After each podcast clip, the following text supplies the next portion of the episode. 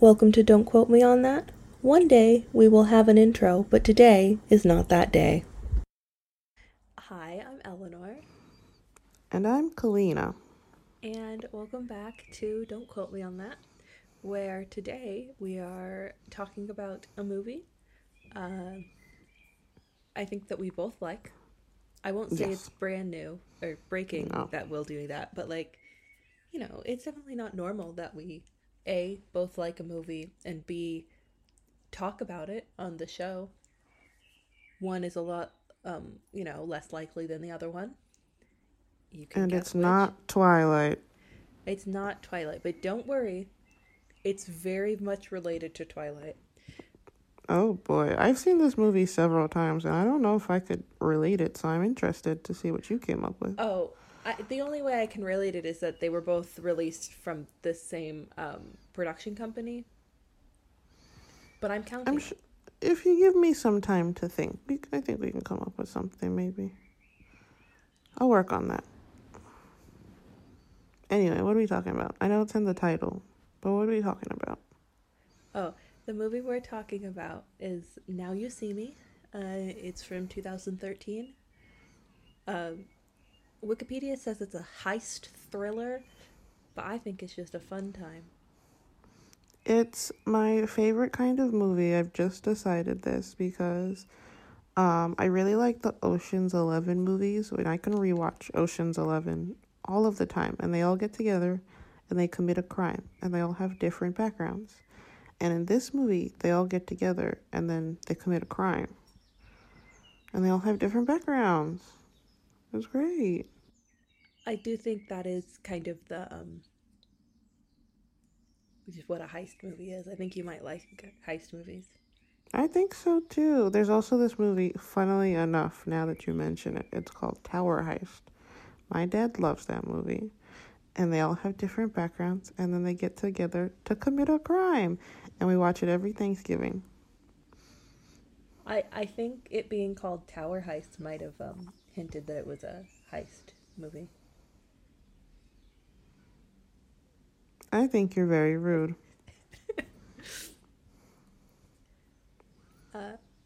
Okay, I didn't take a lot of um, notes chronologically. I just kind of wrote down what I thought was funny.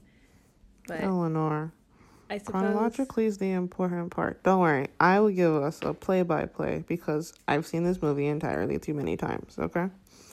So, what happens is the movie opens, and then you get this little voiceover, and he's like, basically, the gist of the voiceover and a recurring theme in the movie is the closer you are to something, the more you miss. So, he's like, I want you to get close, I want you to get real close. Because the closer you get to me, the more you're not going to see what's happening. Um, that's a little voiceover done by the character Danny Atlas. I do not like him. I love. I Yeah. Have a soft. This is gonna surprise no one. I have a soft spot for Jesse Eisenberg. I think he's so cute. I think he's very funny. Um, I it is because I watched what what's the end the Social Network. I watched it a little too many times for like what it is, but I really like it. And I really I don't him. have a problem with Jesse Eisenberg. I just think his character is really obnoxious and arrogant, so I find him very annoying. his character is super obnoxious, but I think everyone else is like equally obnoxious, so he gets a pass. Also, hey, do in the not knock social network, my man. My man is in this movie. What did- is that? What you said? Because it sounded like you said the cell phone at work, and I was just letting you run with that. Uh, Cause no, the I- social network. Okay, I was hoping that's what you said, but I heard, definitely heard the cell phone at work, and I was like, Eleanor, what are you doing with your time? That too. You know, I watch the social network a lot because it has Jesse Eisenberg and Andrew Garfield, and they don't kiss, but like I feel like they should. You know, does that make any sense? So anyway, what happens is the movie opens, and you're getting this little voiceover done by Jesse Eisenberg, who's playing Danny Atlas. Um, first scene I have problems with. He's doing card tricks in front of a mirror with his eyes closed. I can understand doing card tricks in front of the mirror to like check yourself so you can see what the audience sees so you're not slipping up. Why are his eyes closed? That defeats the purpose of the mirror. Anyway, He's doing his little voiceover, and then at the last moment, he he picks a card, and it changes all of a sudden, which is really cool. And then we get he's outside, and he's doing the card trick to this to this lady, and he's like, and you can tell there's like a crowd around her, but he's like, I want you to pick a card, and he flicks through the deck so she can see, and he goes, I'm sorry, that was too fast. I'll do it again, and he flicks through the card deck again a little slower, and she picks the card in her mind. And then he spreads the cards out and he goes, Is your card here? And he said she they say no. And she says no. And then he's like, Remember what I told you, the closer you look and then the whole crowd goes, The less you see. Now, realistically, I have a lot of thoughts about this scene. He would not have amassed that large of a crowd off of crowd tricks alone. Oh, like a, have, a, crowd would have, have gathered. I have a theory, okay? Are you ready? Um, in the universe in which this film takes place, Jesse um, Eisenberg is the hottest man to exist. No, worse. Music stopped after classical music. and because there's no like pop stars or musicians, it falls on the magicians. No, That's... I like a good. Listen, and I'm not saying like it's super improbable. Like he would definitely gather a crowd doing card tricks, right? he wouldn't have gathered that large of a crowd because like you know like i like also it's funny you say the music thing because that man commented this man Common is in the movie and he's a musician but anyway um it's like like i'm pretty sure david blaine or like other musicians who like have a really big following don't do just card tricks. They be like levitating. You know what i mean? Like they're doing some just ridiculous stuff and getting crowds. I don't know anything about it. The only thing I know about No, I just know the man's name movie. is David Blaine and he's a magician, but also I think in the loosest sense of the term. I also I, I like I like magicians, but I prefer like we'll come to this in a little bit, but like I per, I don't like shock value ma- magic is fun, but I prefer, you know, like smaller tricks, like stuff like card tricks and wh- what we'll see in a little bit. But like again, my theory is there are no pop stars or musicians, so all of the clout has to go somewhere, and for some reason, it ended up on magicians. I'm trying really hard to disprove that, but I can't. You can't because I don't think we hear any music in this film. The uh, like the main part of music that we hear, and the only music that has any any like semblance of a plot point, classical music. Anyway, also David like David Blaine. So you got people like David Blaine who's classified here as an illusionist, endurance artist, and extreme performer. And I'm not saying David Blaine doesn't do magic, but at a certain point, like there's a line. You know what I mean? Yeah. But unfortunately, Eleanor's theory does make sense. I'm gonna ignore it because that's not my theory, and I want her to be wrong. But it makes sense. Anyway, he shows the lady that he like flicks through the deck twice and he makes her pick a card and then she picks the card and then it's not in the deck. Oh my god where is it? The closer you look the less you see. And then we all look at this big tall building and then the seven of diamonds pops up on the card. Now what i really like about what they did here is both times when he flicks through the deck you the audience sees the deck as well and you see the seven of diamonds. Well yeah that's how they do the trick. They they like fold through the cards Eleanor? in such a way that the what Yes, I it's know that's how they did it. trick I know. I don't know. So I'm sorry. Go ahead then. Go on. Oh, I, I'm sorry. Is the Magic Federation gonna come after me? You can Google it. What they do is they they they'll like shuffle the cards, but like at you, and they'll they'll do it in such a way that the card that they want you to pick um, lasts the longest. It's only like a split second longer than the rest of them, but it but it lasts the longest. So it's the one that sticks in your mind, and so you choose it which is how they're able to to guess your card. I can't go to magic trick shows. Um, I went to a hypnotist once on a cruise ship, and um, the whole time I was so terrified about off? getting picked for um, audience participation that I couldn't. I could not pay attention. I think he should have thrown you off the cruise ship. Anyway, we see the seven of diamonds. She picks the seven of diamonds. That's what's on the building and then we leave annoying Danny Atlas and we get to um I called this man Merrick for a very long time and apparently his name is Merritt with a T, but like they sound the same. So whatever. We get what to older Woody him? Harrelson. Uh Merrick with a CK. Ah. Which like honestly close enough. Mm-hmm. Um, anyway, we get like this close up of young Woody Harrelson, and then it zooms out, and it turns out it's a poster, and it's older Woody Harrelson because that's who's playing this man.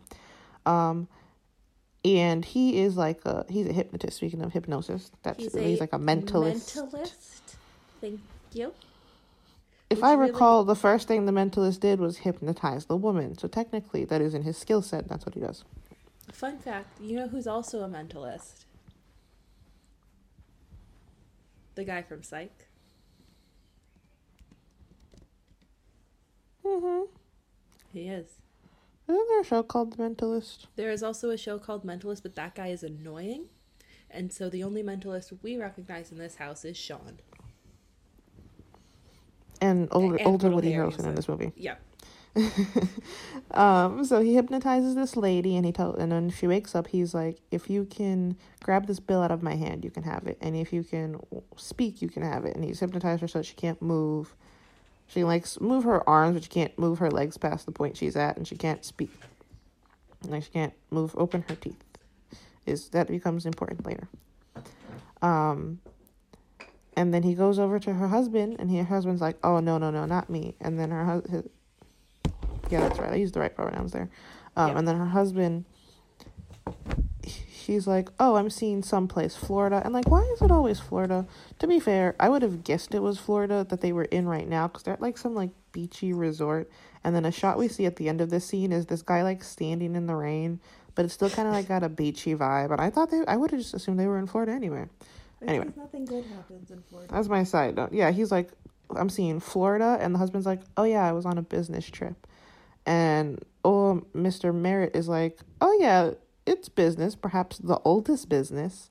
And then That's he goes, I'm and then he goes, I'm getting a name. And I, I like that we get hints into how their magic works without spoiling too much. Like we see the card trick with Danny Atlas. And then here we kind of get like a close up of the husband's like eyes and mouth. Because what Merrick does is he goes through the alphabet. He goes A, B, C, D, G. And then like once he sees how the guy reacts, he says J. And he guesses the name Janet. And he's like, oh, who's Janet? And he turns to the wife. He goes, do you know Janet? And she's like, yeah. And she nods. She can't speak, so she nods. And he goes, oh no, please don't tell me that's your best friend. And she like tries to say it's her sister, but like she can't speak properly. He goes, oh no, your sister. And then he turns to the husband. and He goes, you weren't on business in Florida. You were in bu- on business with Janet.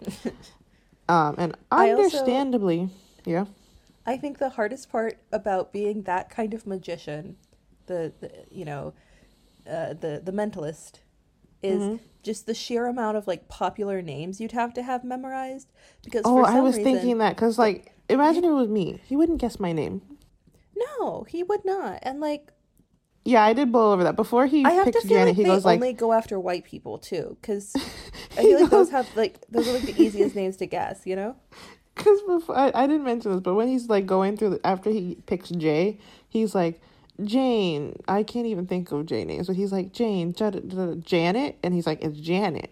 But like he goes through a list of names and like yeah, wh- who, whose name are you gonna guess? But I mean, like if you're laying groundwork, this comes in. That actually does will come up later.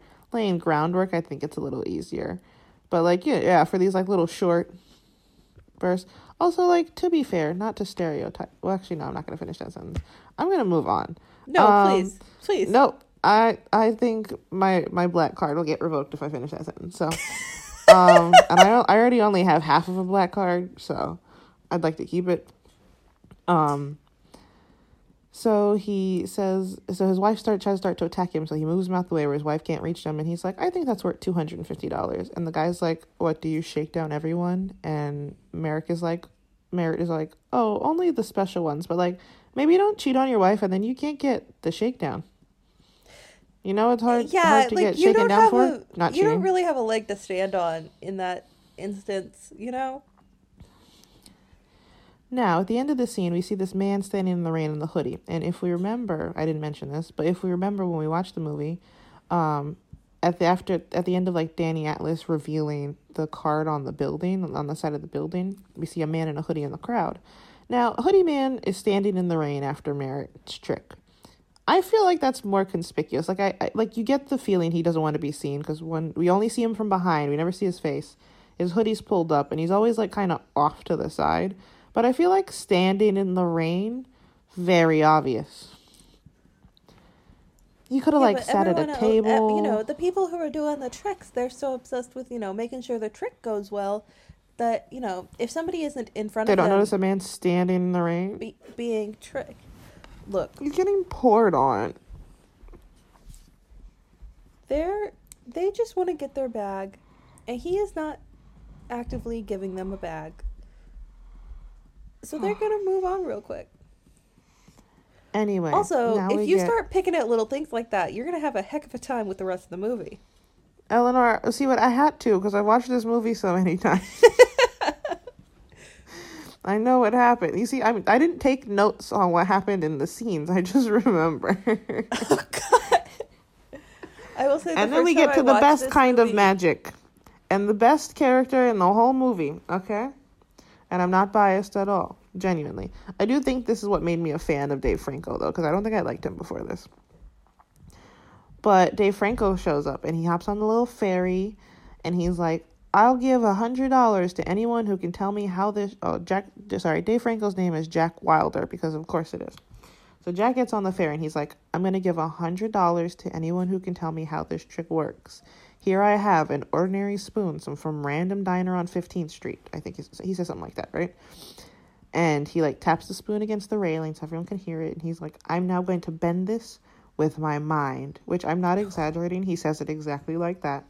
The- the- everyone, yes. so- and it's beautiful. and he holds the spoon up and he bends it, and everyone's like, "Oh my god, that's amazing!" And then this guy comes out the crowd and then shows that he's got a like a couple sp- a spoon and like a, half a spoon hidden in his sleeve, and that's how you do the trick. And he's like, and the guy's kind of aggressive about it, right? And Jack Wilder's like, "Oh come on, I got so many other tricks," and the guy's like, "Or you could give me your hundred dollars, the hundred dollars." And ev- someone, everyone in the crowd's like, "Yeah, you said you would," which I think was fair. I don't think the man had to be rude, like so rude about it, but like he did say he would give him a hundred dollars if someone could say how he did the trick. So he did. You gotta own up to that. Um, and then I wrote, my favorite kind of magic is thievery, because then Jack is like, all right, fine. He gives the guy a hundred dollars and he like hustles off the ferry before it takes off. And as the ferry's taking off, the guy who found out how he did the trick was like, wait, my watch, my wallet.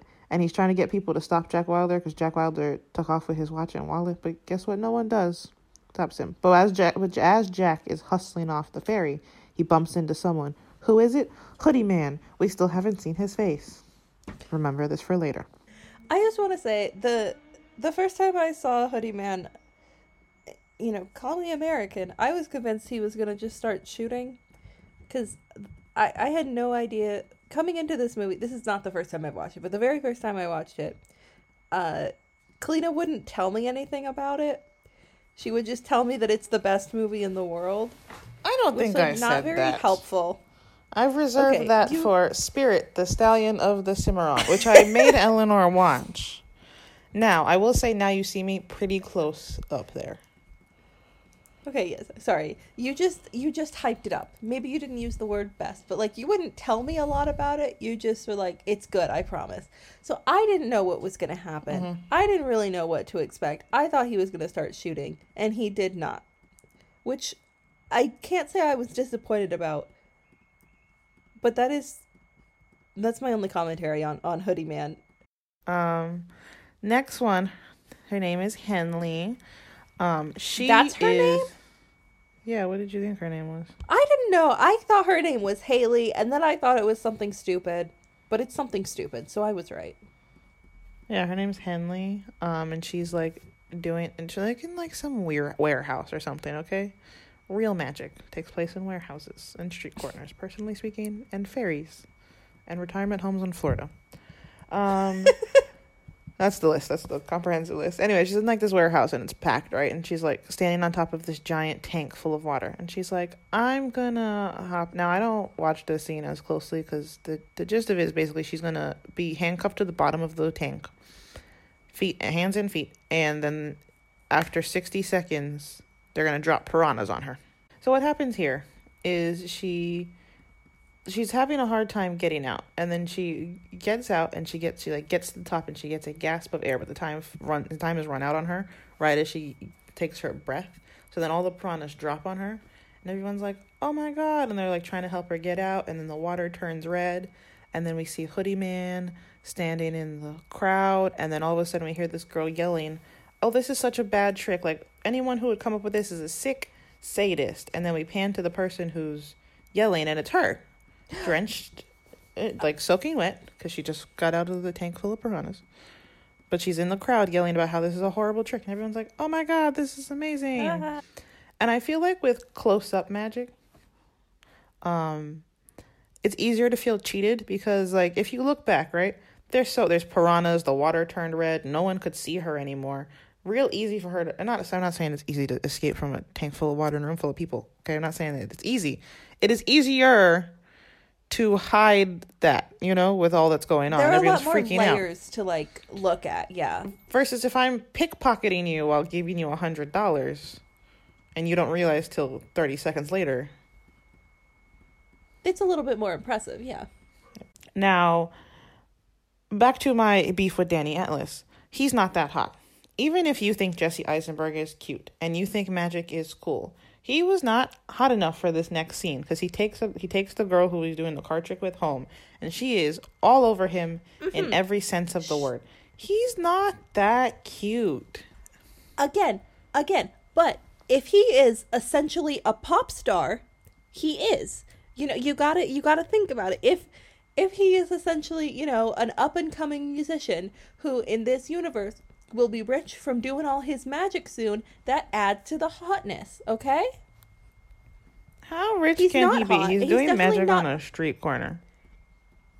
Okay, I he's gonna be picked up by a big magician label soon, and his artist, his trick album will come out. His what? His trick album. All right, everyone, His comment below the name of Eleanor and I's trick album, please. Well, it also like I'm just saying it makes sense, and if he, you know, if you read him as a future pop star, it makes sense. That It makes sense in Eleanor's very convoluted theory. Yes, I will give you that. It's not a convoluted. I. It's backed up by facts and figures. It's not backed up by facts. In fact, it is backed up by the absence of facts, which I don't think qualifies. the fact is that I think it's true. Anyway, she's like this. This girl's all over him, and then she calls him Magic Man. And if I were um, Danny Atlas, I would have made her leave after that. Um, but then he notices this card on his table, and he just shoves her off of him, and then tells her to leave. And she's like, "Oh my god, is this like some sort of sick trick you do? You get girls up here and then tell them to leave?" And he's like, "Yeah, yeah, whatever. I'll call you." And she's like, "You don't have my number." Which like, She's girl, like, "You just don't have my outta here." number. But she's like, "You don't have my number," and he's like, Yeah, she's like very insistent that they stay and sleep together. But like if he would if he would shove you off of him "It's not gonna be fun." for some random Yeah. card. I don't even think she knew why he shoved her off. But she's like, "You don't have my number," and he's like, "I'm a magician. I'll figure it out. Close the door I'm a behind you." magician, I'll find it. And he's looking at this card, and he gets it on the. It looks like a tarot card almost, and he is. He's got the It is lover. a tarot card. Well, it's not a tarot card because I don't think tarot cards have addresses on the back, Eleanor. So Okay, fine. It's a picture of a tarot card with something else on the back. That's like that photo of a pipe that is like, this is not a pipe. Either it's a photo of a pipe. Shut up. Anyway, it looks like a tarot card, and it says the lover, and then he turns it over, and there's an address and a date and a time on the back. Um, and then we get to Jack Wilder. He's standing on the beach. He's like checking his haul from pickpocketing pickpocketing this guy. And in his back pocket, which like I guess if you're a pickpocket, you check your pockets often, but like it would have taken me ages to check my back jeans pocket. But he checks his pocket and he finds a card in there, and his says death, and then same address, date, time on the back. Then Merritt get Merritt gets his card. His is the hermit, and then Henley finds her card floating in the tank of piranhas that she had fallen into. Because water. where else would you put it? And hers is the high priestess. Yeah, I wouldn't. L- I would find. I would find something in my back pocket pretty easily because I put things in a lot of my pockets. I would not if I had just escaped from a thing. I wouldn't go back and like check on the piranhas. Yeah, I'm like, why didn't the be piranha? Like, like, I know okay. piranhas eat flesh, but like, they wouldn't have like tested it out first. Wouldn't the water have destroyed? Anyway, a lot of questions. Not important to the plot at all. Um, Well, it's magic. it's magic. you have to remember that. Anytime we're confused, that's what we're gonna say. It's magic. Anyway, we see Henley pulling up to this building, and then a cab pulls up behind her. Danny Atlas climbs out, and he's like, "Hey, Henley! Oh my God, they know each other." so back to what I was saying before. You'll never guess why they know each other. what I was talking about before, and I cut myself off before he introduced Henley, is, um, you know, about the four of them working together. Merritt and Atlas kind of butt heads because Atlas is a butt head. um, then I came up with that on the spot. I can tell. and then Henley and Danny used to work together, and Henley used to be his assistant. We find out in a in, in a few minutes, but she used to be his assistant. And now she's doing her own show, and um, there's some tension around why she left and stopped being his assistant. So they also have some issues. And then Jack, well, Jack Wilder just loves Danny Atlas, which like do better, Jack. Okay, I love you, but like pick a better idol. I love him. He walks up and he's like, "Oh my god, Danny Atlas! I've seen every trick you've ever done." And like again, who's the only person you would ever say that to? A musician. Thank you. I hate that you're right. Maybe they don't have actors. Maybe they just don't have famous actors. And they're like, you know how like you'd be like, oh my god, I've seen every movie you've ever been in, except this one is I've seen every trick album you put out. Maybe they don't have actors or. Maybe it's just the world's most boring universe, so they have to fucking go back to magicians. But just, just real quick, real quick before I give it back to you. Harry Potter would have been better if this is the kind of magic they did. they're going off to David Blaine Magic School in Scotland.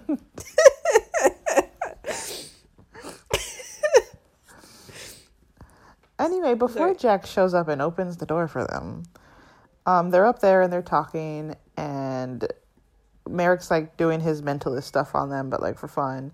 And Danny Atlas is like, oh, "Let me just tell you, I know what you do, and it's you know, I don't, I'm no, I don't think it's real magic, blah blah." blah. And he's just being obnoxious, and Merrick's like, "Oh, I can see why you two aren't a couple anymore." And they're like, "Oh no, we weren't a couple. I used to be his assistant." And then they then the, um Danny and Henley get in an argument about like why she couldn't be his assistant anymore because she couldn't fit in the space that he had cut out for her to like hide in. And she was like, and at one point she goes, "Do you know how hard it is to stay in those tiny little costumes?" And Danny Atlas goes, "No, I'm the main attraction. Shut up." Which, like, no, he's not. He is. I, I I do suppose though that Danny and Henley are probably the most famous out of all four of them because you get the feeling that Merritt like used to be because like even on his poster it's a photo of young him. It's like he used to be really famous. That he he did used to be really famous, but um, somebody stole all his money, and then he was left all sad. and Jack is very clearly like up and coming street magician, you know. So he walks up and he's like, "Oh my god, you're my hero." And yeah, they go, "The door's locked." And then he goes, "Oh no, nothing's nothing's ever locked." And then he pulls out his um his lock picking kit. But I wrote down, "Remember that nothing's ever locked." That's very important. It comes into play later. So a lot of foreshadowing in this movie. I think this movie, foreshadowing wise, very well done because it's a lot of little things that like it's not even obvious when they come into play later, but they all do. And then, and not not a that's not a spoiler. There is a big plot twist, and I won't tell you what it is, but there is a big plot twist. But even when you watch the movie back, all the it doesn't spoil the plot twist for you. Mm-hmm. Like it doesn't. You, you don't watch the movie back and go, "Oh, that was super obvious that that was what was happening." You know. At least I don't think so. There are a couple. There were a couple moments where, like, because the only thing I remembered about this movie was the plot twist. So there are a couple times where I was like, "Oh, now that I know, that's really obvious," but it wasn't like super super glaring. Even like knowing what Yeah. was gonna come. Mm. Like every time I watch it, every time I watch it, and I get to the end, I'm like, that was just, who would have known? It's me because I've seen the movie ten times. But now I love any Four Horsemen and the deadly, the seven deadly sins imagery connotations. We talked about this, and by talked about it, I mean I made it up on the spot when we when we did Scott Pilgrim, um, who I think falls into the Scott Pilgrim and Jesse Eisenberg fall into the same category of man. well, not Scott Pilgrim, Michael Cera and Jesse Eisenberg fall into the same. A hundred category of percent. That is correct. Yes. Um, but um, in Scott Pilgrim, he's got Ramona's got seven evil exes, and I said that they were the seven deadly sins. So here, um, basically, they're in this apartment and they're like trying to figure out who called them there, and the apartment's really grimy. Like if I saw the bathroom, I would have left because it was just gross. And I said, "This is how you join the list of a serial killer's victims." Because it's just this like unfurnished, rundown looking apartment and there's a card on the floor and they pick it up and it says now you don't which should have been the name of the sequel to this movie just irrelevant side note um and merritt does what i think is one of the funniest things he does in the whole movie he like puts his hand to his head like he's doing his mentalist trick he's like hang on hang on and then there's a long pause and everyone's looking at him he goes yeah i got nothing and danny atlas is like thank you for the delay and he was like i'm just trying to create the space for wisdom. And Danny Atlas goes, Oh, so you're like Buddha if he wasn't so enlightened. And then Merritt goes, And you're like Jesus if he was arrogant and all of his miracles were fake. Which, like, is fair. Um, and then they're like, and then, um, what's her name? Henley's like, Danny, be honest, did you do this? And he's like, No. And he asked Jack, Did you do this? And Jack's like, No, I wish. he's so cute. Then we, after the title screen, they're in Las Vegas. They're doing a big show and they're called the Four Horsemen. I'm trying to get back to why I brought up the Four Horsemen earlier. Basically, um, if we're going with the Four Horsemen analogy, because that's the name of their little magic group, I broke down who was who. Now, Jack got the death card. So obviously he is death. I felt like that one was pretty obvious. Yes, Um, I I would agree. Put two and two together. And I want everyone to remember Jack gets the death card because that's very important later. Now Danny gets the lover card, and I said that was conquest, um, because I felt like, you know, if you think about his relationship with Henley and how he likes to take, he likes to be in charge, and then Danny's kind of like the unofficial leader of the Four Horsemen as well. So he, you know, he has he has conquested them. I know that's not how you say it, but you know, he's conquest. Then I said Merritt got the hermit card, so he would be famine because I associate being a hermit with not necessarily having all the luxuries of life. So he'd probably be the most likely to starve. Okay. And then Henley is the high priestess, and what was left was war, so she's war. Which I suppose if you're going into war, you want the want the magic on your side. Anyway, I love any four. I that was there was no reason for me to do that. I just really like Four Horsemen and Seven Deadly Sins. Well, the reason is because you've seen this movie a million times. Your your mind was allowed to wander I, I. I needed to do something to keep it interesting. Um, and then I said, "Is there magic?" So basically, when the movie opens, it's like it's like New York Monday, and then when we see them in Las Vegas, it's like one year later, and they're in Vegas, obviously. Um, and I was surprised it was only a year. Like, is there magic? Are they really that good at magic, or did like, you know, the clout? Because we've decided Danny's the most famous. And if if we're going with Eleanor's argument of them being the equivalent of musicians and actors, did Danny's clout just help them get famous that fast? Because I feel like going from performing in what looks like like a not very visited vacation spot and like the ferry in New York to a stage in Las a sold out stadium in Las Vegas, very different things. And like a year seems like a very short timeline. Well, I think it was probably six months of intense practice and then six months of extreme publication. Remember, they have a very, very rich and famous benefactor who mm-hmm. probably put, you know, millions of dollars into, you know, publicity and got them on, you know, Jimmy Fallon, maybe got them on Conan O'Brien. You know, I I think a year is a good enough time, especially because you have to remember the internet exists and assuming it exists in this timeline which it does you know they had like one trick go viral on this, mm-hmm. 2013 Yeah, true. they had yeah they had one that like went viral on twitter and instagram and then they were booked and then just each show they kept upping the ante so people were like oh my goodness what are they going to do next? Which leads us to what they do in their big like sold out show mm-hmm.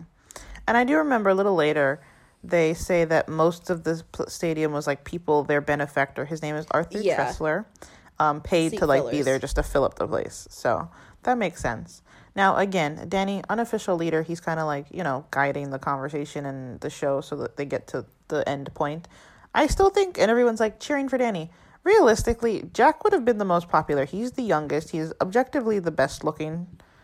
I think if you want to put him in I, I, I, that lady together, whose name I can't say, Henley together, they're the best looking. But like he's young, he's a dude. The girls be all over him, right? Not saying that there wouldn't be Danny hype, but like I just think Jack would have been the most popular member in the group, and I don't think that's biased. But I do think Danny makes a good leader. I do think he's a good choice for being the unofficial like group person in charge. And then we see you know, remember on the internet a while ago when everyone was like, who always understands the assignment? Who has the range? Um, I've decided today that every single person was wrong unless you put Morgan Freeman. Because you know who always understands the assignment? Morgan Freeman. I think, and Clean and I have talked about this a lot, a lot before. Half of Morgan Freeman is just the way that he says lines, and not necessarily Yes. his character.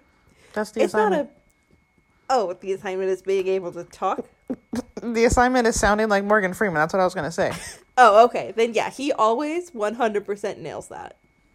Yeah, no, he's no. What happened? The reason I said that is because I was thinking about Shawshank Redemption, and like how he goes from that playing a character that I think arguably was well liked and like you know kind of not an underdog, but like you you know you're rooting for him even though he's in prison, versus here he plays a guy who very quickly becomes annoying. And like I wasn't annoyed because I was like I love Morgan Freeman, but like he's not like a good guy in this movie. You know what I mean? Yeah. Um, and then so they're doing their show and they're talking, and while they're talking, they're like, "Oh, um, if you," they're like, "We'd like to thank our benefactor, Arthur Tressler," and they make him stand up, and they're like, "He's the reason we're here." And Arthur Tressler, who's played by Michael Caine, who is probably most famous for playing Alfred in Batman, so we all know what Alfred Caine sounds like. He's got that. He's got the gusto. Alfred Caine also kind of plays himself, to be fair, because he's got a very distinct voice, I think. But anyway, he stands up and he's like, if you're if you turn out to be half as good as you think you are, this will be fine. And I said, half as good. Have you not seen them perform before? Why does he? Why did he say it like that? My But then they go- He had to. Okay, I think I'm just coming up with this on the fly. He has like a like a young hip niece or granddaughter, who is like grandfather or uncle. I think for my birthday you should give them a sold out show, or like I think you I you know I'll convince you know my mother to love you again if you give them a show he's gotta like he- it's definitely he didn't wake up and was like yeah let's do this because that'd be ridiculous i think you know Mhm. he had some outside force compelling him The outside force was, I can make money off of this. or he's hypnotized yeah because like Oh. in this universe nobody would be like it in you know our hometown universe of earth no one would think magician when they think money grab they would think No, viral song which again there's no musician musicians in this universe. exactly Um, so they're they're like, okay, now for our final trick, we're gonna do something that's never been before been done on a Las Vegas stage. And then Jack goes, or any stage for that matter. And then he, Danny goes, we're gonna rob a bank, and everyone's cheering because, of course. Um, and so they have like these. Um, Henley, Merritt, and Jack all have like these little bins filled with like, like bingo balls almost. And yeah, they're just ping pong balls with numbers and letters on them. and the audience is picking and they pick a ball and the each of the, the three horsemen pass it to Danny and he's like, Okay, we're in section B, row five, seat thirteen.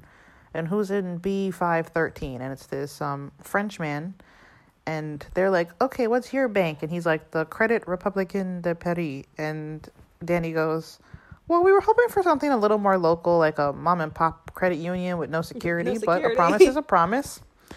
So they bring Etienne up on stage, and that's when they're doing this is while they thank Arthur Tressler as he's coming up to the stage. And then Merritt just chest punches the man. He just he just like hits him in the chest and hypnotizes him, which we only get like for a second, but he like he hits him in the chest, says something to him, and after they finish thanking Arthur Tressler, Etienne, who's our the man whose bank we're robbing, stands up and he's fine. And I don't like magic. I feel like I should say that. I don't like magic. I think they did a good job, but like this was Eleanor's idea to watch this movie.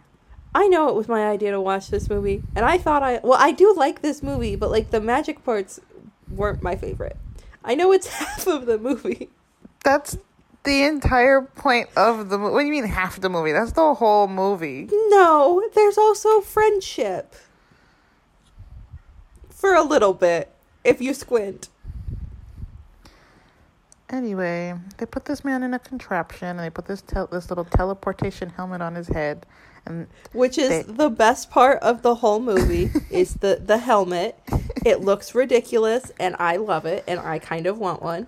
So they put him in the machine and the machine looks like it squashes him. But then all of a sudden we get live because the teleportation tel- helmet also has a camera and then we get a live feed of Etienne and he's like, "Oh my god, I'm in the bank vault in Paris." And we see him walking around this bank vault there's a whole bunch of cash just stacked in the middle of the floor. Um, and Danny goes, Oh my God, that looks like 3 million euro in cash. Danny Atlas, how do you know what $3 million in cash, sorry, 3 million euro in cash looks like? Just, I'm, just, My question I'm genuinely is, wondering. Why would a bank i know it's behind a vault but why would a bank just leave a yeah just a pallet of cash out like that?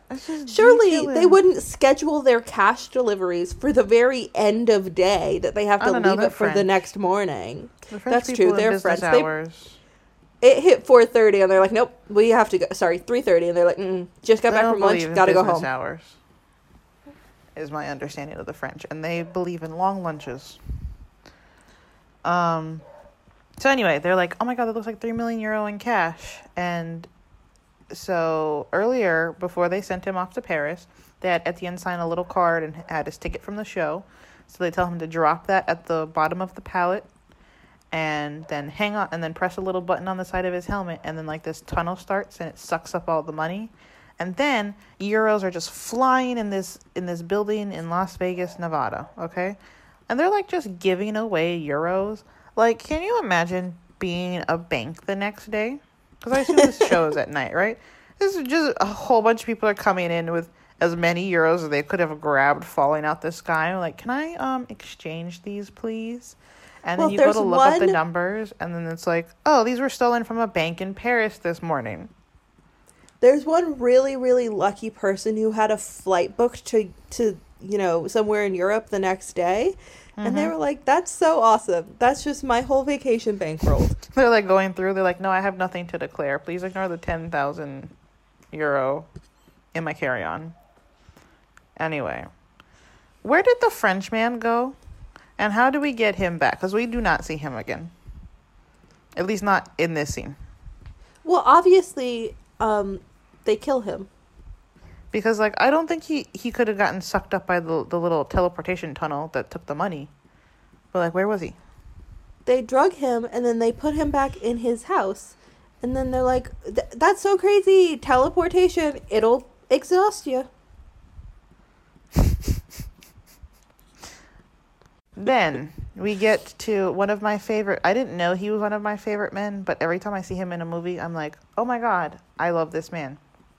Mark Ruffalo. Mark Ruffalo. Mark Ruffalo. Out here playing an FBI agent, because of course he is. Um, and he gets a call, and he's like, I don't think I heard you right. You said magic?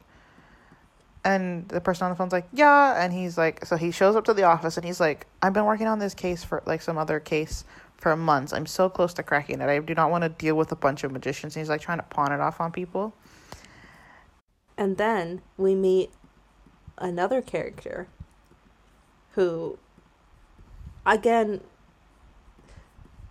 I don't really I well I guess I get why she was there.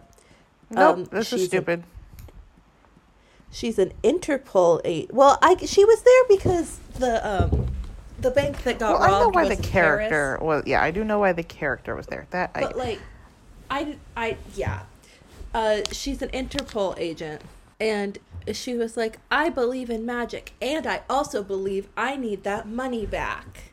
And that's like the whole her whole thing for the whole movie? It's just so like he so Mark Ruffalo's character, I think his name is Rhodes. So Agent Rhodes is like storming into his boss's office and he's like, um, this is I don't need this. And then the little French lady who no one saw before now was like, they took three million euro. And then like there's this pause and you can tell with the pause she's gonna be his love interest. This movie doesn't need a love interest. There's so many It things really- happening. And like I feel like it could need a love interest if they did something with it, but they just they didn't do anything with it. Or like was maybe a love interest for one of the four main characters. But like Yeah, and there was like a little bit, uh, you know, some tension throughout the movie with uh, Redhead and Social Network Boy. But and like Mark Ruffalo's, yeah, whatever. Mark Ruffalo's love interest, just like They spent half the movie arguing. What? They spent half the movie arguing. Oh yeah, they do. They like first of all, they her? don't like each other. And second of all, there's only one very specific part of the film where she's even so basically, we're gonna jump ahead real quick. Um because it's my show and I say so. Is it okay if I jump ahead real quick? Yeah. Okay. Um, but basically, uh, Mark Ruffalo has to hunt the magicians, and it's like you know one of the big climax scenes where the magicians are gonna pop up on top of a building somewhere, and half of the team is going one way, and the little French girl is like, "No, you know they're going the wrong way." And so then he's like, "You're so right," and one of the other people is like, "You can go with her. It's okay." And like that's the only time she matters to the plot at all. Yeah. Well, he needed someone to yell at, I guess, and he was doing a lot of that. You know what I would have not have found attractive? A man yelling at me every five minutes, because he was going And through his like own you know who he could have yelled at? Anybody. He didn't have to yell at a lady. I think ladies get yelled at enough, and I'm comfortable going on record to say that. I'm not, so I'm gonna move very quickly on. Um, I did like their partnership, but yeah, there was really no point in it going beyond that. And like I said, he they argued half the time. This is the first time I watched this movie that I knew what her name was. Would you believe that? I did. I've seen this I don't know like her name. Times. Yeah, I was paying attention on purpose this time. Um, her name is Alma, and he's Agent Oh. Rhodes. And oh, the French lady says that the banks won't take the uh not the French lady. I'm sorry. The so we get into an interrogation room because she's like, "Oh, I interviewed the French guy already," and he's like, "Oh, really? You interviewed my witness already?" And she's like, "What do you mean your witness? You just said you didn't want this case." And he's like, "Well, if it's okay with you, I'm gonna go interview him now. Is that okay?" And he's just being really condescending. She's like, "Yeah." So they go to interview the Frenchman, even though she's told him the Frenchman is useless and doesn't know anything. And he's and like, guess what? he's useless and doesn't know He's anything. And Etienne, our little Frenchman, is like, I've never stolen anything in my life, and I've tried to give the money back, but they won't take it. Why won't they take the money back? also, how did he like? How did he, did he get in? Is he in possession of the money? Because last we saw the money, it was just blowing around. I well, when we saw like the vacuum turn up, he was grabbing some bills. So I'd have to imagine he's in possession of at least a few hundred euro. All right, fair But enough. like he definitely doesn't have all of it. um, But yeah, why would yeah. I because So I, I get catching the people who took the money is important, but you can take the money back too. Mhm. and like especially if you're not getting all of it back. Get as get as much as you can. Sorry. They're not gonna just forget about the money. Yeah, exactly. They're not gonna forget it got stolen. They're still gonna want to find out who did it. But um, so he's like, so how did you end up from? Uh, how did you go from Las Vegas to Paris? And the Frenchman's like, magic. And understandably, Agent Rhodes does not like that answer. so he's like, this is BS. Um, I do love this little this little bit because that's a trigger word for um, some of the hypnosis Merritt did, so that Etienne now believes he's in the Philharmonic. So he stands up on the desk and is, is playing his little violin. What's funny is we hear the the classical music. Um, I have it obviously in the room they were not hearing the music. I do really like that they they let us hear it. yeah. and so then they leave the room with the French guy, and they're like having a bit of more, of still having an argument because Agent Rhodes is being a meanie face. And when they finally come to a an agreement, but like as they're arguing, we we see, um, we see uh, like Jack in one interrogation room. It's like that, you know, that double sided glass that like interrogation rooms have. So they're looking at Jack. Me too, Jack. Jack is sleeping. He's got his feet kicked up on the table. He's handcuffed to the table. He's asleep. Cause like you gotta get your eight hours in while you can. You know what I mean? You really do, especially you know, he is potentially entering a high stress situation. You gotta sleep before that. Mm-hmm. And then we see, and they move over to Henley's room, and they're still arguing, and she's like just spinning this chair around, but like without touching it.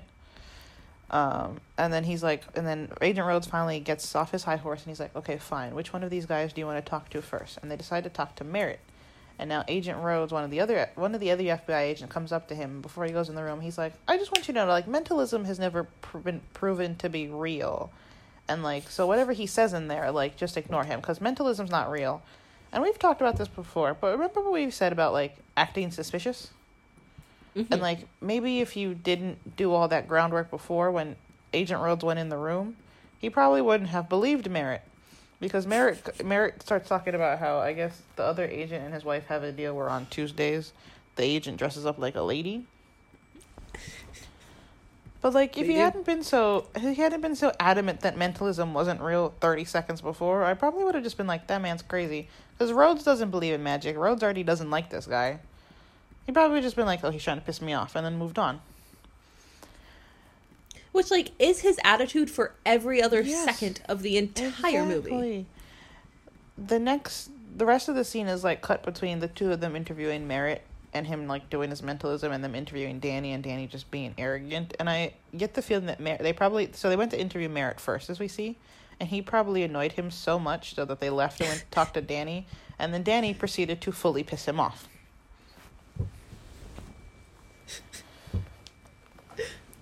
It's a great piece of inter. I do like a good interrogation sequence. Yeah, me too. So it was very good for that.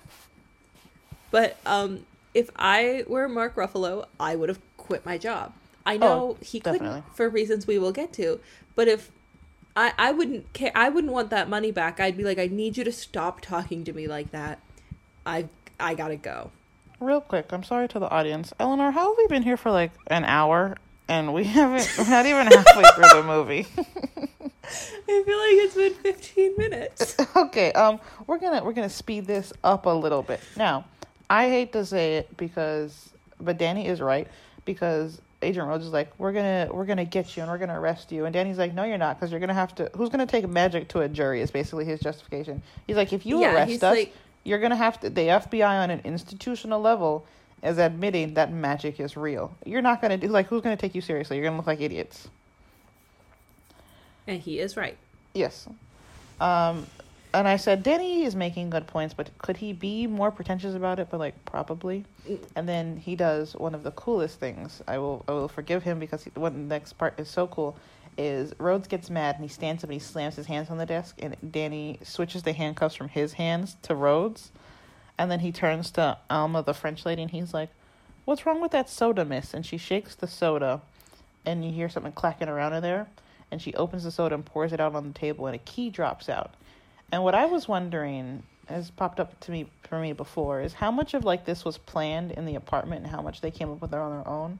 Like obviously robbing the bank was uh, in the plans in the apartment. Like that had to be right but like the mm-hmm. fine details like how did he know there was going to be a soda? Like if there was no soda where did he put the key? Like was that left up to I- them in the moment?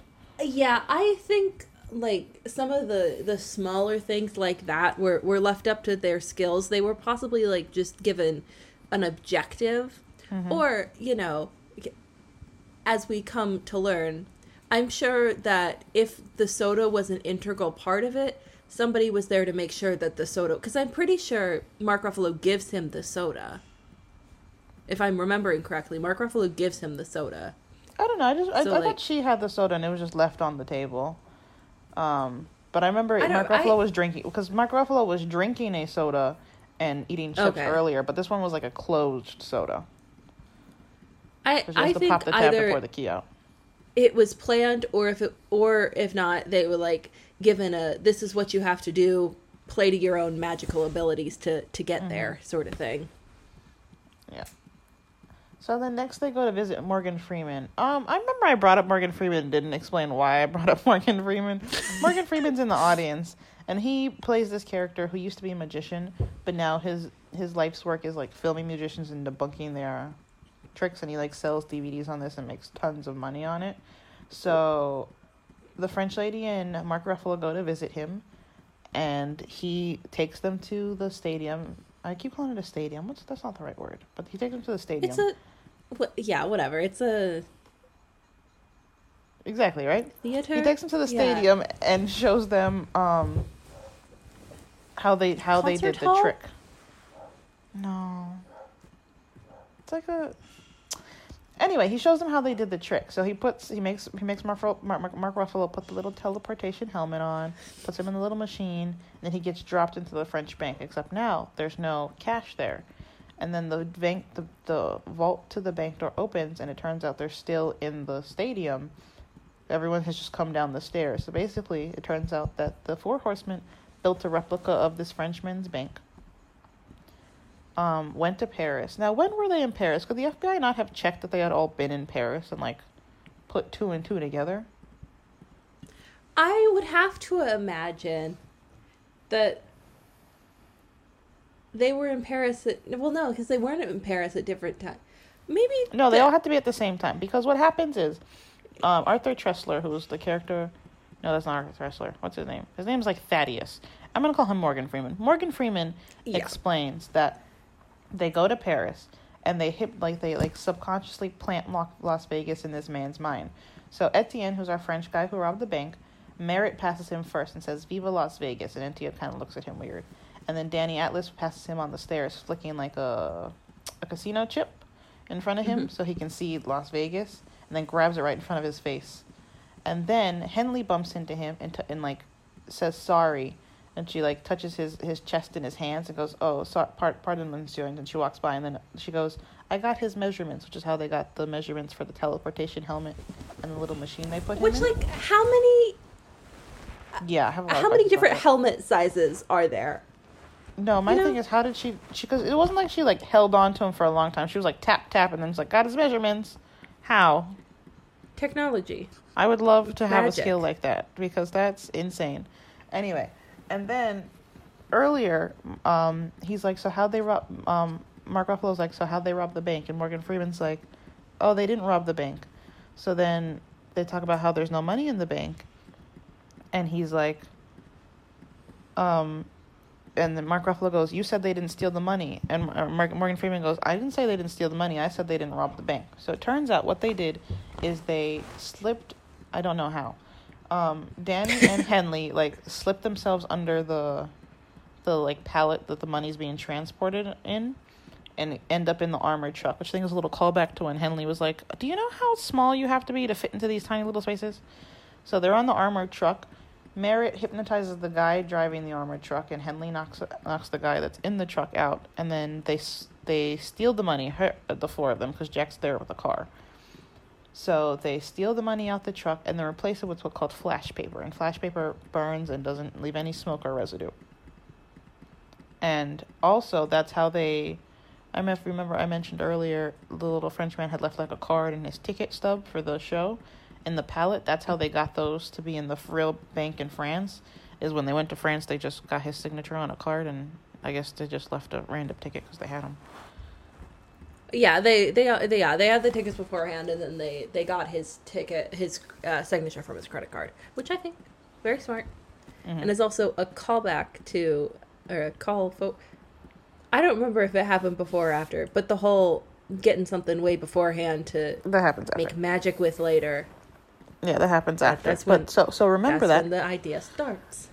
Um, now this is the only time I think that Agent Rhodes, or sorry, Mark Ruffalo and the French lady are cute. Is they're on the plane to Louisiana, which is where the Four Horsemen are doing their next show, and she's practicing card tricks.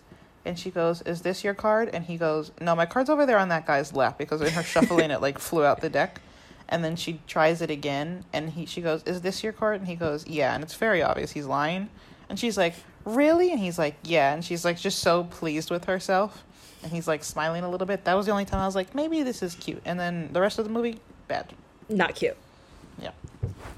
it's not like they're not cute. It's just so unnecessary. Mm-hmm. And like this movie had so much going on. We didn't need we didn't need more, you know. Now, while they're on this, like, while Mark Ruffalo and the French lady are on this plane, this like commercial plane, cramped together, um, the four horsemen are like just G chilling on Arthur Tressler's private, Private jet. jet.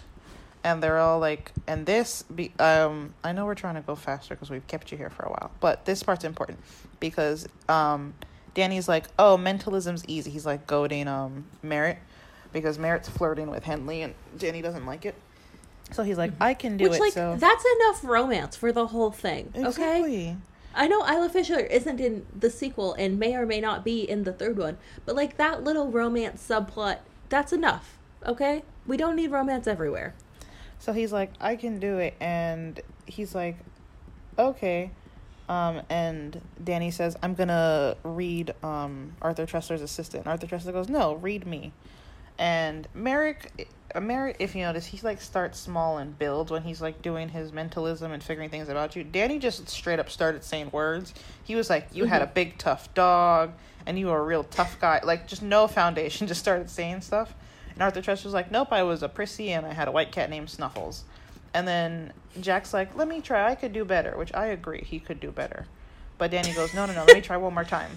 And he goes, all right, you had like a real tough uncle. He had a real rapscallion of a name. And he's like, no, I, I got nothing. And Arthur Chester's like, my uncle's name was uh, Armitage Cush. Just Cush- the craziest something. name Yeah. you could think of. Just Uh, the it was most like rich Armitage person name in the Cushman world. or something like that. Mhm. And they're like, oh, wow, really? That was your childhood? Um, so then they get to Which, like, why are they surprised that's his childhood? He's a My thing was, like, I really like how with enough free time. Yeah, Danny doubled down on the big tough guy after he was like, "No, I was a prissy and I had a white cat named Snuffles." He's like, "Okay, well, your uncle was." He just really doubled down on the tough guy thing, even though he was wrong the guy? first time. it was not. Um. Oh, it's Cushman Armitage was his name. I got it backwards. It was not Cushman Armitage. and It was not Arthur Tressler. But they get to so everyone gets to New Orleans. It's Mardi Gras, so like no one can find a place to stay. The streets are packed, which is going to cause some problems later. But they go to see them. The um, Mark Ruffalo and the French lady go to see the Four Horsemen perform, and the Four Horsemen um. Are are like it, it's it, we don't get the show in chronological order. We get like bits and pieces that all come together, and they say that at the beginning of the show. They're like the trick. They're like they may seem like separate tricks, but the tricks are all connected, which is foreshadowing for Well, the no, show. they they pose it as a question. They're like, "Is this one big trick or many different tricks?" Which I think was was a cute way to do it. Yeah, and it, it's foreshadowing not only for the show but for the end of the movie as well, which um, we will bring up shortly. Um, Hopefully, or we might bring up in a long time because we've been here for so long. Um, but basically, the, the the main thing that happens in the show is they rob Arthur Tressler, and I think this Yes. is genius be, um, because they have every, they have everyone during intermission like fill out how much money is in their bank balance, and then they call out some. He's like Merritt's on stage, and he's like, "Okay, everyone, yell out your names to me," and he calls three random names, and there's and then he guesses he quote unquote guesses how much money is in their bank account, and one girl's got like five hundred sixty two dollars. Don't be doing that to people. No one needs to know how much money's in my bank account. if account. someone asked me to do that, I would lie. Yeah. First of all, and second of all. I Well, mean, to I be fair, get, it's not I like he guess I g- it's get not like he asked important, but it's not that vital to the whole thing. It's really, truly no, not. but she's like, yeah, I got five hundred sixty two dollars, and the one got someone else had sixty five hundred, someone else had like a thousand and and some money in there, and he's like, oh, but you're all wrong, and they bring Arthur Tressler on stage, and everyone's got like these little tiny pieces of paper where they wrote their bank balance on, and then they bring out this giant check, and Arthur Tressler's got like hundred and forty four million in his on his check. That's how much is in his bank account. And then they everyone's got little flashlights under their seat and they're like and then Jack brings out a big flashlight and shines it on Arthur Tressler's check and they're like, "Oh my god, that's crazy. It's changing."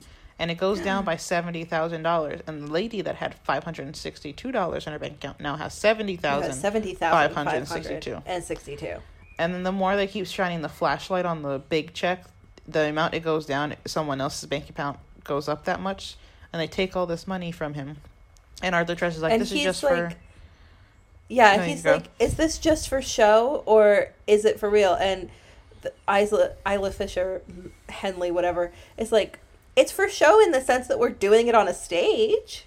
Yeah, but then the best bit, right, is so they're like escaping, and Arthur Tressler's like trying to grab money. They handcuff him to the stage, and he's like, "How did you get my money?" And they're like, "Well, they're like, well, we couldn't possibly do that. We would need your password, and if we don't have, and they're, like, we don't have your password." To get something to get that kind of information, we would need to know things like your first pet's name and your mother's maiden name. Which, if you remember on the plane, what did he tell them? They told him he told them his his his mother's brother's name, Cushman Armitage, and they told he told him his first pet was named a white cat named Snuffles, and they were like how, they were like yeah we would have to know that information, and how would we know that information? Um, Arthur Tressler, you certainly wouldn't tell us. You would never give it to us. Yeah. and then they they escape. And earlier in the show, Merritt had hypnotized some people to believe they were on a football team. They had to tackle the quarterback, and the quarterback is the one who says freeze. Now you know what FBI agents say when you're trying to escape from them and they want you to stop. Freeze. they say, stop. Oh, sorry. So Mark Ruffalo yells freeze, and then these random people from the audience are like, "Get the quarterback and tackle him." So he obviously can't run after them. Then we get this big old chase scene. They're running through the streets of New Orleans during Mardi Gras, and like tr- like trying to track the four horsemen, but they get tricked and they're tracking themselves. And um, Which, like, honestly, I've never, he- you know, held FBI technology, FBI tracking technology. I feel like I would catch on a little bit sooner if they were like, "Oh my goodness, he's turning right where I'm turning." That's crazy. Yeah, like on the on the little tracker where he was tra- like he wasn't tracking himself the entire time, but from when he was, like the tracker and then the that where he was showing Mark Ruffalo was weren't like quite next to each other, even though he was tracking himself. There was like a gap, mm-hmm. And then it took to the end. He's like, "Oh my god, I'm tracking myself," which like, homie, obvious, yeah, it's been with you this like okay. Anyway, best scene is coming up. I I know I've been doing a lot of talking. It's just I remember what I actually remember what happens in this movie, and my notes make more sense when I explain the scene. but the best scene is coming up. Um, they've so apparently they've set up shop in the apartment, the first apartment we see them in. They've like shut up shop in there for a year because they've got like plans on the wall, and like it's very clearly like this is their head of operations, and the FBI um figures this out because they're like, oh, we got a one up on them. A lot has happened. Basically, they like think they got a one up on them and they're tracking them, so they track them to the apartment in New York. And they're back in New York and they storm this apartment building. And They're just terrorizing the people in this apartment building. Like burst in one lady's door and she's like holding her baby. They're just like breaking down people's doors randomly. so it's like it's a very realistic depiction of of what law Yes, enforcement does. fair enough. Um, but right before they burst in, we see the four horsemen. They're like trying to pack up the apartment and destroy everything. And Danny says to Jack, um, "You always wanted to be an adult. It's time to start acting like one," which I thought was rude. But basically, Jack's job is to stay behind and Mhm. destroy the rest of the evidence while the other three leave. So the three escape, and then Mark Ruffalo and his partner, not the French lady, but this other dude, um, finally get into the apartment that the four That, horsemen that's his have name, the other dude. legally yes um show up into the apartment that the four horsemen had and they're like looking around and jack's hiding and jack's almost spooky. He's like hiding on top of a bookshelf and he like very carefully lowers himself to the ground behind a behind the door behind mark ruffalo where he can't see him and then he just punches the other dude in the face and gets him stuck in the what's it called? The disposal? I don't have one. You know the thing in your The- sink. Yeah, yeah, the yeah the incinerator or whatever, garbage disposal. garbage disposal. I don't know none of this. Um, he he like sticks his the jack his jacket. You don't the- have one, like even at You've home. Been to my house? I'm sorry, I didn't spend a lot of quality time with your sink. No, we don't have a garbage disposal. Oh, that's weird. I find them weird. Okay, Anyway, we're way Anyway. over time. Um, so he shoved so the guy's jacket into the garbage disposal, so the guy's stuck there. And then he and Mark Ruffalo fight, and um, he said, "I said Jack Wilder said punch first, ask questions later." Now, Mhm. best scene. Um, he, he gets Mark Ruffalo handcuffed to this table, takes his radio, and Mark Ruffalo's like, uh, "What are you doing?" And Jack starts mimicking his voice, and he, get, he mimics his voice perfectly. And then on the radio, because the radio's like calling to make sure everything's okay, and he's like, "All good to hear. Move to the next floor." Um, in a perfect imitation of Mark Ruffalo's voice. I'm sure Dave Franco did that himself. Oh, also, Dave Franco Yes. is the better Franco brother. That was my note at the beginning of the movie. Oh, uh, not even a question. He's He so cute. He's, He's like, so. and I didn't cute. like I said I didn't love him before I saw this movie, but this movie I was like maybe he's nice. Um, And I know, like, the character he's playing in this movie is literally just his character from 21 Jump Street, but with magic. no, But he got he's smart here. I think he's smarter here. He's smarter. Yes, yes, okay. But, like, for the most part, I think this is the smartest character I've seen him play. Because also when he was in very- Scrubs, not not the brightest. He was in he's medical a very school. um, trans he transformative actor. We'll say. No. But this movie understands the definition of Chekhov's gun, okay? Because the theory is that if you show a gun in the scene, it has to go off later. So anything you bring up on screen has to be relevant. Now, if you remember, there was flash paper. Um, Jack starts throwing flash paper at Mark Ruffalo. Then he brings up cards. Now, in the New Orleans show, one of Jack's tricks was he threw a bunch of cards into the crowd and got it to stick on a pencil this audience member was holding. And then another one is he f- he threw the cards in the crowd, but like cut the pencil in half. Now he's got a bunch of cards up his sleeve, and Mark Ruffalo goes, "Really?" And Jack Wilder goes, "Yeah, really." And then Mhm. starts flicking the cards at him at velocity till they hurt, and then he escapes out the door. There's a CSI. Um, this is kind of important, I promise. There's a CSI where somebody gets killed because they're in an elevator and somebody throws a playing card through the closing doors and it slices their carotid. And now I'm kind of scared of being killed by a playing card. Oh, my. Okay, maybe I shouldn't tell you this. I would love to learn how to throw cards like that. I think that's so cool. Well, you can learn. Just I don't. I don't want to. you don't want to be I around. I don't want to. I don't want to help you practice. One time, Kalina made me practice her jujitsu moves with her, and like I never want to help you again. One time, um, I didn't make Eleanor practice. I just kicked her, and then she had a bruise for a really long time. And she brings it up every every single time I see her. She brings it up. Does it hurt. In my defense, I didn't know people bruise that easily. That's racist. I bruise if you look at me. For No, it's long. not. if you want to make it racist, sure. Uh, if you, I don't bruise as easily as Eleanor. I don't think that has anything to do with our skin color. Might. I don't think it hurts. I don't think this is a productive conversation. Anyway, I bruise I really easily. I'm like a tomato. I was gonna. T- you're like a peach. I was gonna tell you to hop in anytime you want because I'm just basically trying to give the plot to get to the important bits. Um, I'm hopping in when it's vital. now it gets bad. So Mark Mark, Mark Ruffalo is driving down the road. Jack has stolen an FBI car. He's racing down the road. They're just racing down the streets of New York. One part I thought was funny. Mark Ruffalo and the French lady are in the car together. She's driving, and he goes, "We're heading east on the FDR," and she goes, "This is not east." Which is what it would be like trying to do a mad escape with Eleanor. Okay, Eleanor is directly Wait, challenged. you missed the best part. She was. I think this already. I think this already happened. Um, she was told to be. She t- uh, got told to le- stay in the car while Mhm. they went up to the apartment building, but she got out of the car and then she realized like they had to have a car to leave, and she came up to some guy and she goes FBI, kind of, and just Oh, took his my keys. favorite part of that scene is he didn't try to stop her from taking the car at all. He was like, what? He was like on the phone. He's like, what? And then she just drove off. And you, and then in the scene where she's driving off, someone's running after her. It's not the man who owns the car. It's the FBI agent who was in charge of watching her. But they're like flying down the road. Jack's like they're just zipping through traffic and cutting across and all this stuff. And they're on the FDR drive.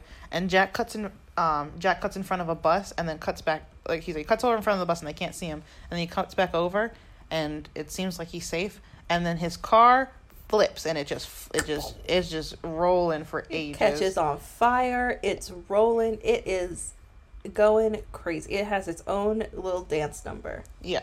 And so Mark Ruffalo tries to, once it stops rolling finally, Mark Ruffalo runs there and tries to save him, but they realize the car's going to explode, so his other his partner, not the French lady, but the other guy is like, "You got to get out. We got to you got to save yourself." And so he grab at the last minute Mike Ruffalo grabs the papers that Jack was escaping with, and they run off as the car explodes.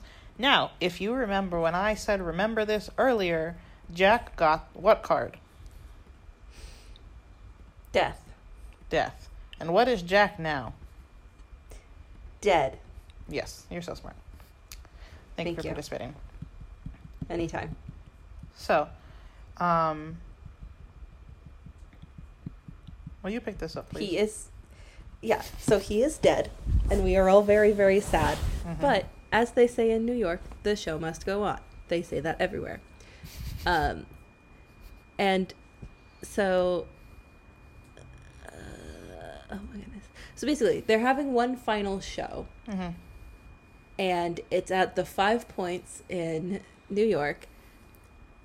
And uh, so, oh god, so much happens. Kalina, you really Press just- for time. Okay, I'll pick it back up. It's fine. They're good. Thank they're, you. They're, they're doing a show, but basically they're like going to go get this safe, right? And they're like, "Oh my god, we have to go get the safe." So the FBI rushes over there because they think they're going to steal the safe. They get there, safe is gone, and the security guard who's in charge of the safe is like, "Oh, you." Uh, he it, the, so the guy, um, the the the guy in charge of all of them in this FBI scenario is um played by Common, and Common, um the security guard in charge of the safe was like, "Oh, you just got a phone call, and then you said to pack the safe up and, and drive it off," and he's like, "No, I didn't." And one of the other agents in the room goes, "Oh, this is BS." And then guess what? Common And starts then- doing. because he said BS, Common starts having a little orchestra number. Now Also, we didn't mention this. Should I know who Common is? He's a rapper. I'm pretty sure. Okay. I always think he's T.I., but I know he's not. and T.I., they don't always think he's recognize him because Anyway, um, this I didn't mention this earlier, but um, we did hear when Merritt was like at his prime. One of his tricks was he used to be able to hypnotize people over the phone. And in the scene, the security guard says, "You got a phone call, and then you told us to pack up this the safe." And and Common's like, "No, I didn't," because Merritt called him, hypnotized him over the phone, to tell him to pack up the safe, and then tell him that he was in the Philharmonic if he heard the word BS. well, I thought the Philharmonic thing was because remember at the very beginning they said that um, they'd hypnotized half the audience in the first show to pretend they're in the Philharmonic. So I Mm-hmm. well, yeah, that's it- what the it- Philharmonic thing was, but it was because I was always trying to figure out what the phone call had to do with anything. But I caught it Mm-hmm. this time as Merrick was able to hypnotize over the phone, so he called Common and hypnotized him over the phone to one tell them about the safe, and two to the Philharmonic thing. I thought it was earlier. that, or it was a uh, spoiler alert. uh, James Dave Franco is alive. I thought it was because I thought it was because he mimicked his voice so perfectly because of the whole thing with Mark Ruffalo. But yours makes more sense. No, no, it's Merrick called him on the phone and hypnotized him over the phone. Um, that was the first time I caught this.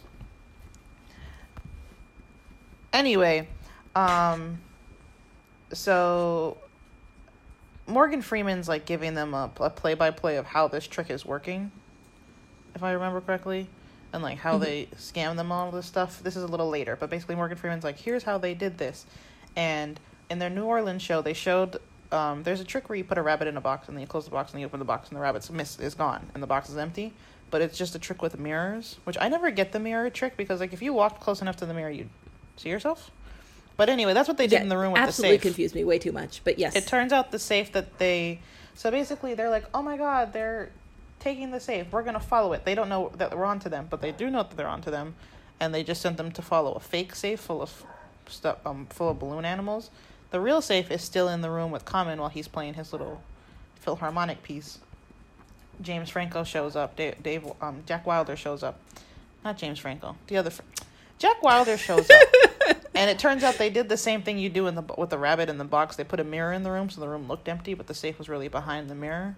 And he breaks into the, what was in this? Oh, this was the safe the money.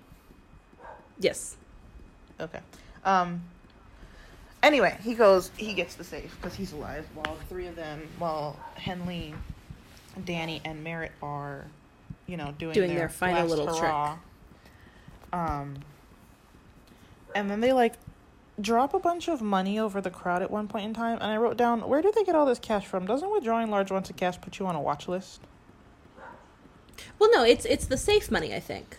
No, it well, it turns out that they've they've printed money with their face on it. Smarter. But like, So if it was real money. cash, that, that that would get you on a watch list to withdraw all that cash. But anyway, so Well, I think like, they're already on a watch list. If that makes you feel any good night," better. And they, yeah, but they're like, "We're the four horsemen. Good night," and they they poof off into the air, and the FBI has been like chasing their tails. And this is the scene Eleanor mentioned earlier where Mark Ruffalo goes off with the French lady because she's like, "You know, they're going in the wrong direction," and but like. uh, which they she was right, but they still didn't catch them. So like her being right didn't help anybody. Mm-mm. And I'm surprised your man doesn't get fired. But then they're like, if this cash is fake because it's got the four horsemen's faces printed on it, where's the real cash? Then we get a scene of Morgan Freeman walking to his car. He unlocks his car. His car doesn't explode, but it bursts open because it's full of all the cash from the safe. And then the police all show up. Now, if I were a cop, I would have been like, this is a little convenient to just every single like how did he like how did he stuff every single bill into his car and we just happen to roll up the same time all of the bills are falling out of his car that he's currently walking to. I'd be like, this is too Obviously, easy. They were like, "This is really convenient. We don't have to put more work into this arrest. Let's go." Yeah, that too, because everything they've done with these people has been so difficult. I would have been like, this this is just getting handed to us. I feel like I should be suspicious. But yeah, maybe they're like finally an easy one.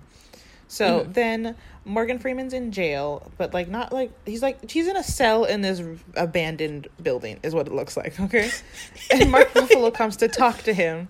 And Mark Ruffalo's like, I just don't get it. Like, what was the point of all of this? And that goes back to when they said, is this all like, is it a bunch of little tricks or are they all connected? Because it turns out Tressler Insurance and the, the the French bank and like all of that comes into play. All of that they weren't just targeting them randomly, like they all had something to do with their end goal of revenge, which we'll find out shortly. But they're- But they're like, oh, they're uh, but um, Morgan Freeman's like, um, I don't want a profile. I want a name because he's like, because Morgan Freeman's like, you know, it's got to be someone really smart and someone who's like just so invested, but like you would never suspect them. And he's like, because he was always ahead of us. He was always a, one step ahead of the FBI, almost like he was in. like he was on the. and then he turns around, and Mark Ruffalo's not because Mark Ruffalo got locked into the cell with him, so he could talk to him alone. He turns around, Mark Ruffalo's gone, Ruffalo and then you hear gone. you hear Mark Ruffalo go on the inside, and Morgan Freeman turns back around. Mark Ruffalo's now on the outside of the cell, and Mark Morgan Freeman's like, "It's you." And plot twist of all plot twists, Mark Mark, Ruff, Mark Ruffalo's been the man on the inside this whole time, but Morgan Freeman's like, "Who are you?" And Mark Ruffalo's like, "No, you, you know, I've waited years to see the look on your face." And Morgan Freeman's like, "What do you want from me?" And he goes, Mark Ruffalo goes, "I want you to sit in the cell and rot for the rest of your life, essentially." And then he walks off. Love, just just the the little. He's almost as if he was on the, and then the he turns around and he's gone on the inside. It's so good. So brilliant. while this amazing. is happening, while we see this scene happening, it's cut in with the four horsemen. Uh, well, Henley. Oh, also, just real quick, uh, do you remember how Kalina said that uh, uh, Morgan Freeman's whole thing was like defrauding magicians? It turns Mhm. out that um, the very first magician that he defrauded is um, Mark Ruffalo's dad, which is the like the the revenge plot. That's he didn't just wake up and decide to hate Morgan Freeman. Oh yeah, um, um, Mark Ruffalo's dad was named Lionel Shrike, and he got defrauded. And Morgan Freeman's like, "It's not my fault he died," but like it kind of is because Yeah, basically what he did is to. Know, you go. I've been talking enough. Yeah, so his whole trick was that he was going to escape from a safe and that was like his big comeback after being defrauded by Morgan Freeman, I believe. Um, so he got in the safe and got pushed into the water and then he was going to come up and be like, "What?" Uh, no, he died at the bottom of the river. So, uh, basically Mark Ruffalo blames Morgan Freeman because his dad never would have done the safe trick if he hadn't have been defrauded the first time because he wouldn't have needed a big comeback. Yeah, and then that's when um, Arthur Tressler Insurance insure had had um, Mark Ruffalo's family's life insurance when his father died, so that's why they targeted him, and so that's how it all comes into. That's why they also picked Tressler to to scam and rob. Um, so what? what yeah, and we're they seeing- also Mhm. they had some there was something to do with like the the manufacturer of the safes had something to do like every Yeah. single person that they targeted had something. Oh to yeah, do and the bank that held the notes was the Credit Republican of Paris, which is the first bank they robbed. Mhm. But um, while we're seeing Mark Ruffalo, before, while we're getting this reveal of Mark Ruffalo and Morgan Freeman talking to each other, we're seeing Henley, Merritt, and Danny Atlas in Central Park, and they're walking around. They're trying to figure out where they're supposed to go, and they figure out they're supposed to go to this carousel because it turns on. And they, but they're walking around and they see the gates locked, and they go, "Oh no, it's locked." And then you get my man Jack Wilder walking up from the other side of the gate, and he goes, "Oh, weren't you guys listening? Nothing's ever locked." And he unlocks the gate for them, and they go to the carousel, and then that's when they find out that Mark Ruffalo's been behind it the whole time because he's standing out in the front, and he's like, "You guys are in." Welcome to the Eye. And basically, there's been a, a slight undercurrent that wasn't super important, but the Eye is this secret magic society that accepts people twice a century. And Mark Ruffalo has it, but you, but basically, they to get inducted into the Eye, you have to follow a series of instructions with blind faith, and like just you just have to follow them to a T, which is what they've been doing for the last year. So they have been inducted into the Eye, and then we get a stupid scene um, of Mark Ruffalo going to so Paris dumb. and surprising the French lady. And he's like, the one thing I couldn't imagine happening was you. It's Shut up. you. That's because she doesn't make any sense as a character. Like she has no reason to be there. It does not add anything to the story at all. And I don't even think she's in the second one. So And like at the end, she's he's like, really just I know- there for nothing. Yeah, he's like, I know you should turn me in. Yeah, she should, because what you did's illegal. Super illegal. Even if they're gonna like, do the like But, romance but plot, he should. too much. Yeah, even if they're gonna do the romance plot, she he shouldn't have gone to see her and been or like if he told her what was happening, he should have been fifty miles away when he did it. Because you know what she should have done? Turn him in. But you know, you know what they do instead?